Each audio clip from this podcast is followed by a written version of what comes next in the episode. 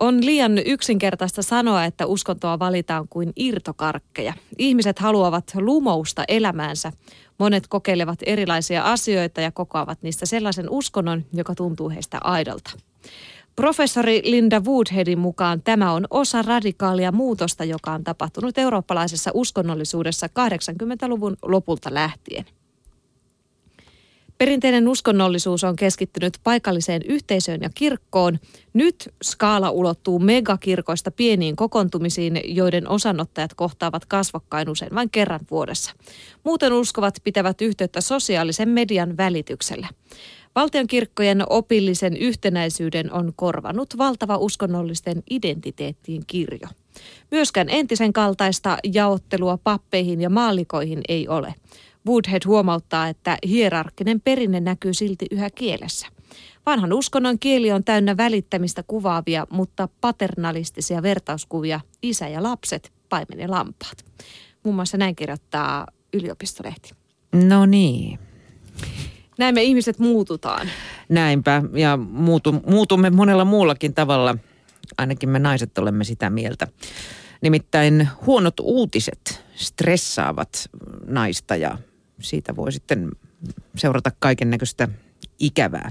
Nimittäin median suoltamat negatiiviset uutiset lisäävät naisten stressiherkkyyttä. Montrealin yliopiston tutkijat selvittivät asiaa värväämällä 60 miestä ja naista, joiden syljestä määritettiin stressihormoni kortisolin pito- pitoisuus.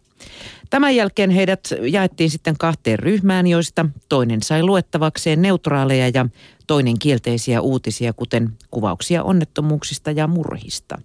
Sitten kortisoliarvot mitattiin uudelleen. Pelkkä uutisen lukeminen ei näkynyt hormoneissa, mutta kun koehenkilöt joutuivat muistia tai älyä vaativiin tilanteisiin heti luennan jälkeen, ikäville uutisille altistuneiden naisten kortisoli kohosi.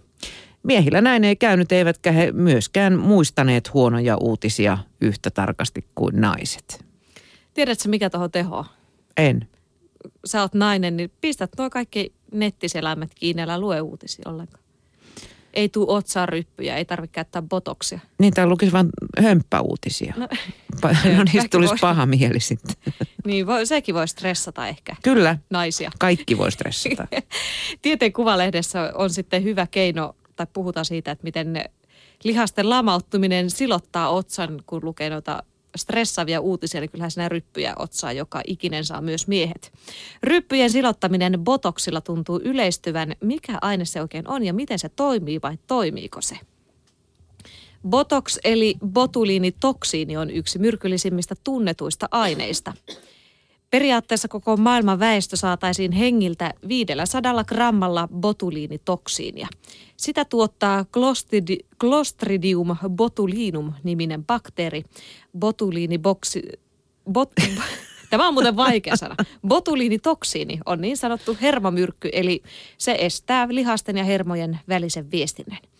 Botuliinitoksiinimyrkytyksen saaneen ihmisen keuhkojen ja sydämen toiminta lakkaa. Ryppyjen silottamisessa botuliinitoksiinilla lamautetaan ihoa kurtistavien lihasten toiminta. Tällaisia pikkulihaksia on varsinkin otsassa ja silmien ympäristössä. Kun lihaksiin ruiskutetaan pieniä määriä hermomyrkkyä, lihakset veltostuvat ja rypyt siljävät. Mutta annokset ovat niin pieniä, että myrkkyä ei kulkeudu kasvoista muualle elimistöön. Botuliinitoksiinikäsittelyn jälkeen ihminen ei pysty rypistämään otsansa tai kulmakarvojen välissä olevaa pystyryppyä, vaikka haluaisikin. Myrkyn vaikutus kestää yleensä kolmesta neljään kuukautta. Ihon rypyt voivat johtua myös kuivumisesta ja esimerkiksi tupakoinnista ja sellaisiin ryppyihin hermomyrkkykäsittely ei tehoa.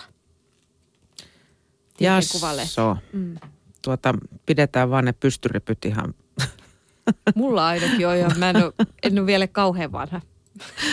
Joo, no siis lähinnähän tuosta tulee mieleen se, että vaikutus kestää ton X aikaa, kolmesta neljään kuukautta. Mm. No, mitä tapahtuu sitten? Mm. Rypyt ilmestyvät uudestaan. Mm. Ja ei muuta kuin uutta botulinipotoksia. Uut, uutta potoksia kehiin.